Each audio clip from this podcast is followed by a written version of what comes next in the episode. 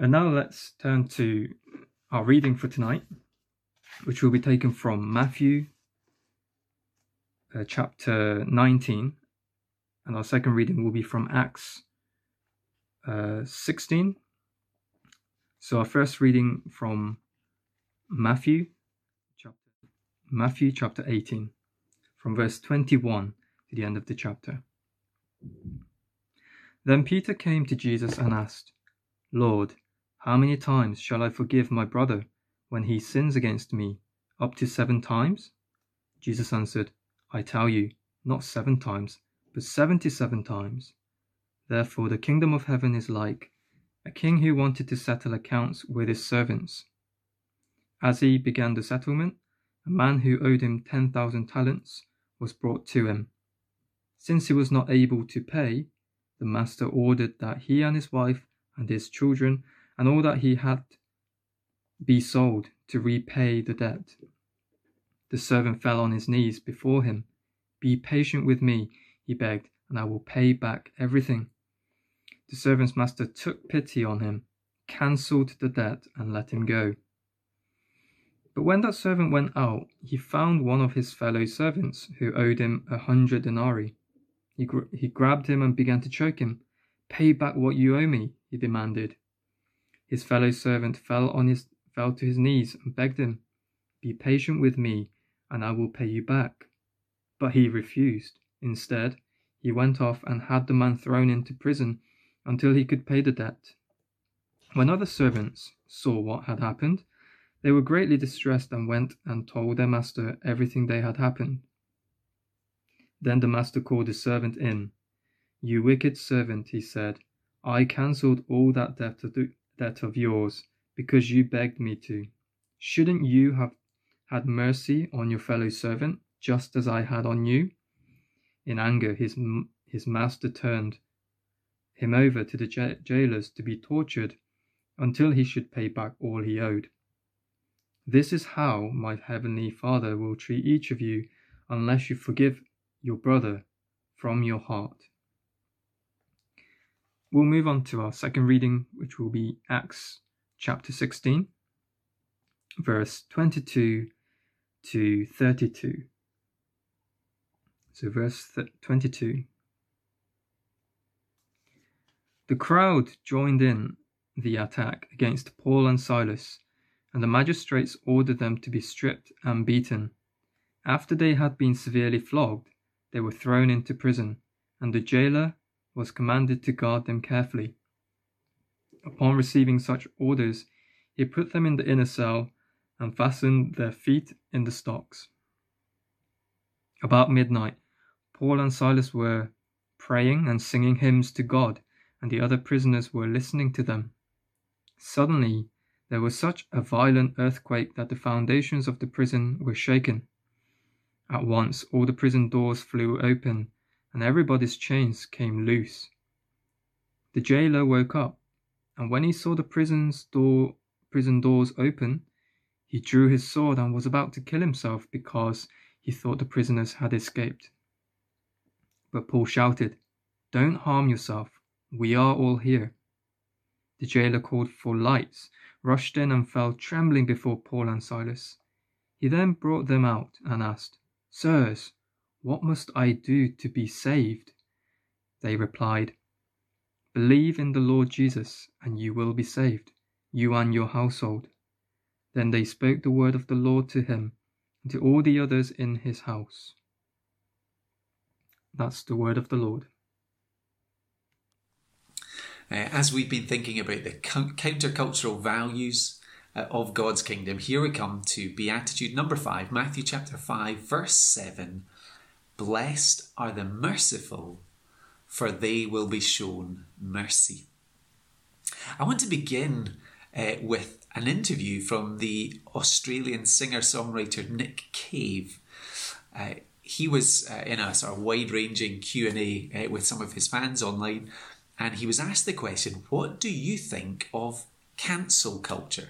We heard of cancel culture uh, where there is backlash and boycott and social media attack because someone has um, said something or acted in a way that's deemed to be offensive And so uh, the call comes cancel uh, that person.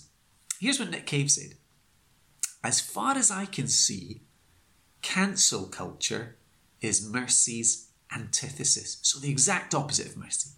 Political correctness has grown to become the unhappiest religion in the world. It embodies all the worst aspects that religion has to offer and none of the beauty. Moral certainty and self righteousness, shorn even of the capacity for redemption.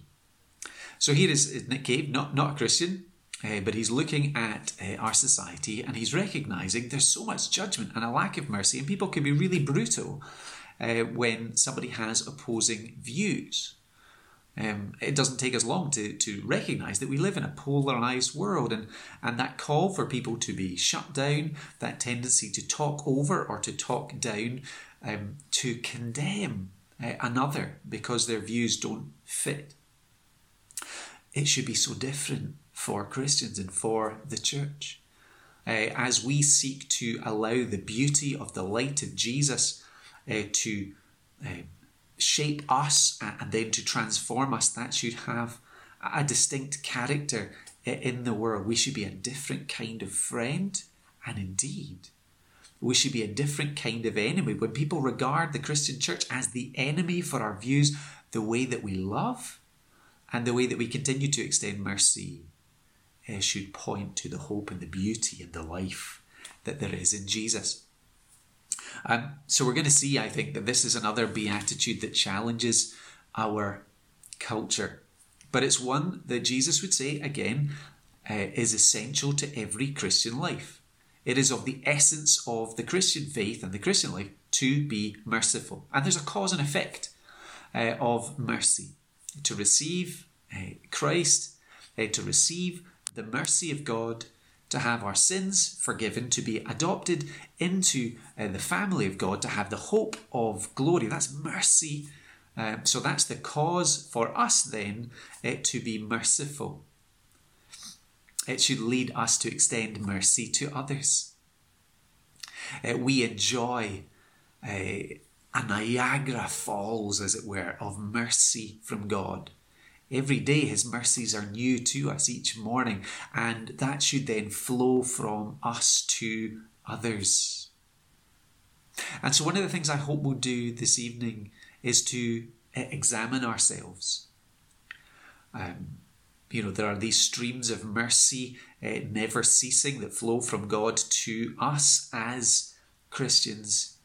Do those streams of mercy then flow out from us? Self examination is important uh, to help. Uh, I have here my handy dandy peak flow meter. Some of you will uh, recognize this. So uh, I have asthma, uh, so every now and again, especially around this time of year, it can be a bit of a struggle.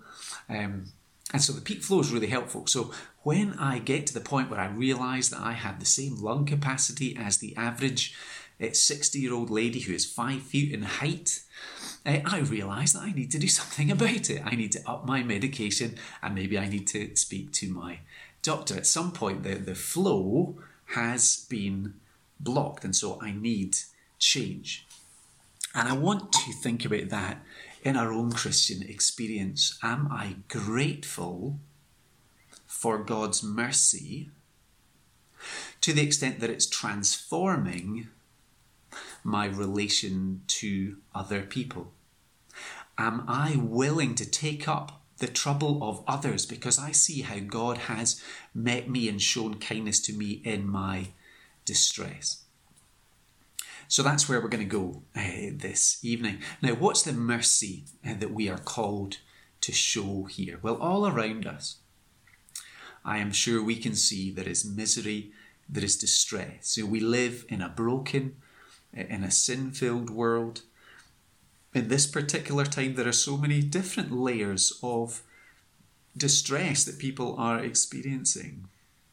And mercy, as it were, looks another person in the face and looks to express God's kindness to somebody eh, in distress. Bonhoeffer said that mercy It means that we are willing to lose things that we would consider to be treasures. So we're willing to lose comfort, or we're willing to lose dignity and honour to pick up and shoulder the distress of another. So, our beatitude today is calling those who have enjoyed God's grace, who have enjoyed mercy, to pass it forward to others. And there's a countercultural aspect to this. So, so John Calvin, a long time ago, he said the world says we're blessed if we're trouble free. We recognize that. We, we love a sense of comfort and security. But Jesus says you are blessed both if you put up with your own troubles uh, and suffer well, and if you are willing to take on the suffering, the distress, the misery of others. So it's quite a different uh, value system. Now, an important uh, clarification uh, when we think about this beatitude. When Jesus says, uh, Blessed are the merciful, for they will be shown mercy, does Jesus mean we will receive mercy only if we are merciful? And to that, well, the answer is yes. But we need to ask a second question Is my mercy then the basis for receiving God's mercy? Is this salvation by mercy ministry? Is this a, a form of salvation by good works? And, and the answer to that is absolutely not. So, what's the logic then? What's going on here? Remember, Jesus is speaking to disciples, to those who have already received mercy and grace from God. And he is saying, to know that mercy, to have uh, received the life transforming good news that is in the gospel, that out of sheer loving kindness and in response to his covenant promise, God has sent Jesus uh, to be our Saviour, to be the once for all sacrifice for sin, to take us from death to life, from darkness to light to have our, our hearts and lives transformed leads to the showing of mercy.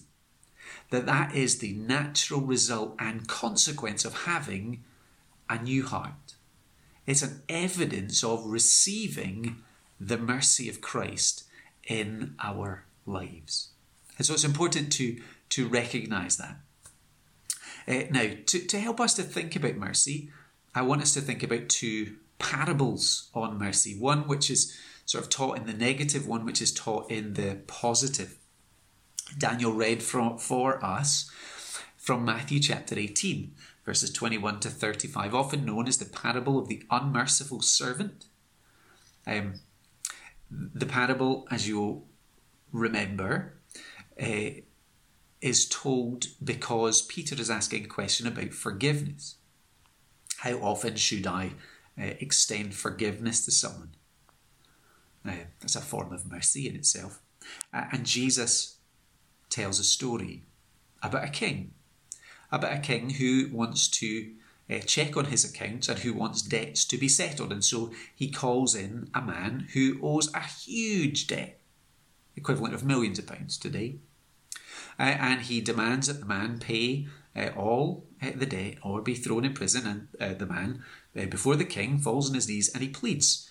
He pleads for mercy, and the king's response is to show mercy and to cancel that debt. So, while the parable is about the unmerciful servant, we also see a very merciful king. But the response of the man is significant because he then goes out, having received uh, this gift. He, he, sees a fellow servant who owes him a few uh, hundred pounds and he grabs him and he demands from him. And uh, because the man is unable to pay, uh, he throws his family into prison. And of course, uh, the other servants are outraged. They report it back to the king. The man is brought again before the king and he is sent to prison and he faces judgment. Why? Well, here in the words of the king, shouldn't you have had mercy on your fellow servant just as I had on you? So there was a gift of mercy, but that left the servant's heart cold and unchanged. He did not share the king's merciful heart, which is a, a, way of showing that he has no part in the kingdom. And the point that Jesus is making And he says it in verse 35 This is how my heavenly Father will treat each of you unless you forgive your brother or sister from your heart. If we find ourselves harsh and judgmental and critical of others, quick to talk over them, quick to talk them down, quick to point the finger, then it is a sign that we also are taking the mercy of God, our King, for granted we have a false view of ourselves where we have lost sight of the fact that in God's eyes we have a massive debt of sin uh, to a holy God. A debt that we could never repay. And the only way that we are in God's kingdom and we've been forgiven is entirely because of the mercy of forgiveness. And if we lose sight of that, then, like the servant, we can very easily become unmerciful. So Jesus tells that parable as a warning against having a, a small and a closed and a, an unmerciful heart.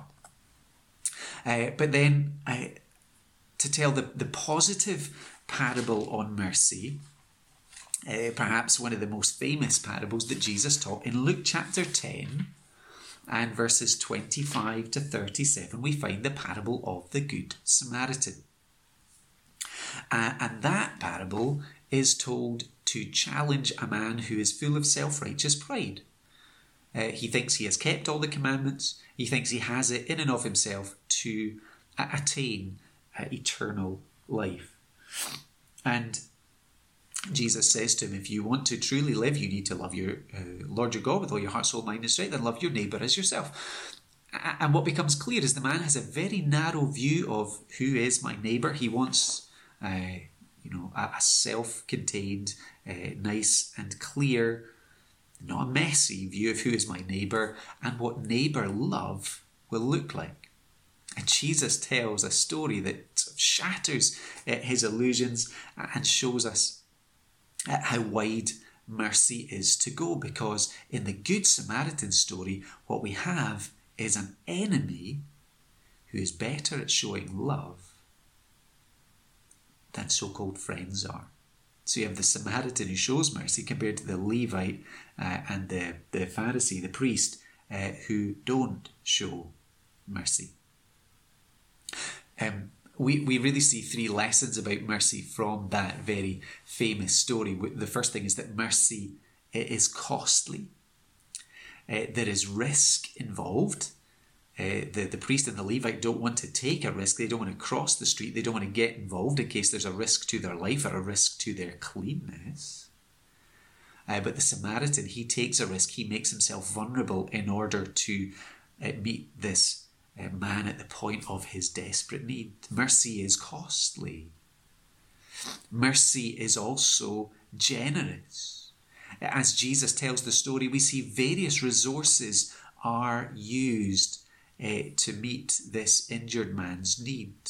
Uh, he is bound up. There is oil used for his wounds. He is placed on the man's own donkey. He is taken to an inn where uh, payment is made uh, so that the man can continue to be cared for. And to follow on from that, mercy is also sacrificial. We see in the Samaritan an ongoing willingness to bear the cost.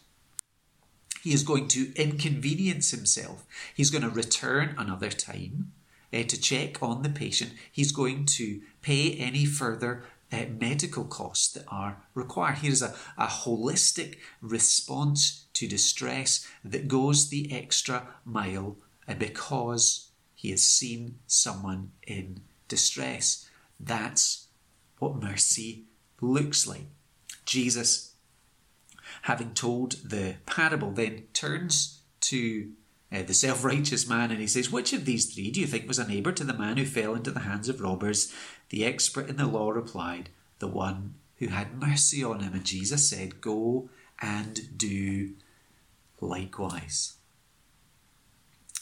As we think about showing mercy, um, maybe we can consider together three important factors. Uh, one, we need to think about uh, the lens that we wear because there is the danger, uh, as we see in both these parables, of being short sighted, of failing to see clearly that salvation depends on God's mercy to us. And that should change how we view others. That we would learn to see others as fellow image bearers uh, of God. That we would aim to see the best in others and not be so quick to condemn a person for the madness of a single moment. And it should also make us ask a wisdom question as we have those lenses on where we're looking to see how we can show mercy. How can I best help answer distress? So it's about the lens that we wear. It's also about the honour that we give. In Hebrews, uh, there is a wonderful statement where it says that Jesus, our great high priest, he is not ashamed to call us brothers and sisters. Jesus is not ashamed of us, and his shameful death becomes the vehicle for us receiving honour from God. The gospel secures our honour in view of the one whose opinion of us matters the most. And knowing that, we can then be willing to face loss, the loss of dignity and honour to care for others, to honour somebody else who stands in need of mercy. And the other important factor for us as Christians in, in showing mercy is to think about the Saviour that we follow. Because think about the pattern of Jesus' ministry. Think about the list of people that he loved and helped and reached out to and cared for. There was the touch to the lepers. There was the welcome to the Samaritans. Uh, there was uh, eating and drinking with the despised as a way of extending grace and mercy from God to them is the pattern of his life. He is the Good Samaritan, coming to meet us in the point of our distress and need, to pay the ultimate price, to restore us, to restore us to fellowship with God. It's the nature of his work on the cross that seeing the misery that sin had brought us into the breakdown of relationships, including our breakdown eh, in our relationship with God, and knowing that we are una- unable to fix or rescue ourselves, Jesus came to do what we couldn't do, to be the answer to our distress, by becoming the sin bearer of the world, by being our representative, by being the one perfect sacrifice to deal with sin to show us mercy. And as we think about the work of Jesus on the cross and his mercy, that's where mercy flows. Three barriers uh, to mercy. Um, even reading the parables, we can probably recognize it. As we look into our own hearts, uh, if you're anything like me, I'm sure you can recognize it. As we begin to examine uh, ourselves, uh, that can be uh, painful can be humbling, can be revealing, but it's the way towards healing. Just like my uh, peak flow meter uh, reveals uh, where um, I'm struggling, where there's been a, a blockage and I need help. So we need to reflect on our own lives so that we might see uh, how uh, we can reconnect and appreciate the mercy of God in our own lives to pass it forward. Because the most common cause when mercy is blocked, when it's not flowing from us, it's me and you, it's ourselves. When we are self centered, when we feel that we are just unable to enter into the distress of someone else, where we're always standing at a distance, or where we, for the sake of our own comfort, we insulate ourselves to the hurt and misery of others, we can be very self centered or when we're full of self pity, Doesn't matter what someone else is facing, we always feel like my trouble always eclipses that of others. Or we simply think, I have my own stuff to deal with. I don't have the capacity uh, to care for anybody else. Um, or there's self preservation, maybe especially with our resources, but I feel so time poor. How can I uh, give my time to a hurting friend? Or there's the emotional drain. I feel so so sort of low emotionally. How can I uh, then try and extend sympathy and care to someone else? Or maybe we feel tight financially. We think, how can I give generously in that circumstance? When we recognize and, and examine ourselves and we see that there are uh, blockages, how do we remove those barriers? How can we allow those streams of mercy to flow from us? Again, the answer is to preach the gospel to ourselves so that we would live in the overflow of the Niagara of God's mercy to us. Knowing that we are blood bought children of God because of His mercy, it should cause mercy to well up in us, to see how God has answered our distress should give us new eyes and new hearts, soft hearts, to meet the distress of others. And also, we should focus on future glory and of the mercy still to come, uh, to, to cling on to that so we'd be willing to lose temporary treasure uh, for what is eternal. Now, as we finish, I want to turn back uh, to Acts 16 uh, which again Daniel read for us, where we found Paul and Silas in Philippi in prison. They had been arrested uh, for rescuing a, a, slave girl from demon possession. They have been attacked, they have been flogged, they have been imprisoned, they have been chained. Uh, they are regarded as enemies of the state uh, for uh, their radical teaching, turning the city upside down. But what do we find Paul and Silas doing? We find them engaged in a midnight hymn sing. That's wonderful. We find them praying to God. Praying to God and singing in such a way that everybody could hear, prisoners and the jailer alike. And then that great act of God, the earthquake comes. Uh, doors fling open, chains fall off, there is release. And as the jailer comes to his senses and realizes what's going on, there is terror, isn't there? If he loses these prisoners, he might as well um, you know, give up. And so he's about to kill himself. But what do Paul and Silas do? Paul and Silas show him mercy in his distress. Remember, they were regarded as the enemy but they're a different kind of enemy because they're an enemy uh, that loves Jesus, and so they're determined to love and show kindness, to show love and not hate. And what happens is that their connection to the God of mercy has kept their hearts soft, has enabled them to present the mercy of Christ so that they spare this man. And when he asks them, Sirs, what must I do to be saved? They say, believe in the Lord Jesus and you'll be saved, you and your household. Their mercy received from God is a constant supply that they're so conscious of that allows them to share that mercy with others. It's mercy in action.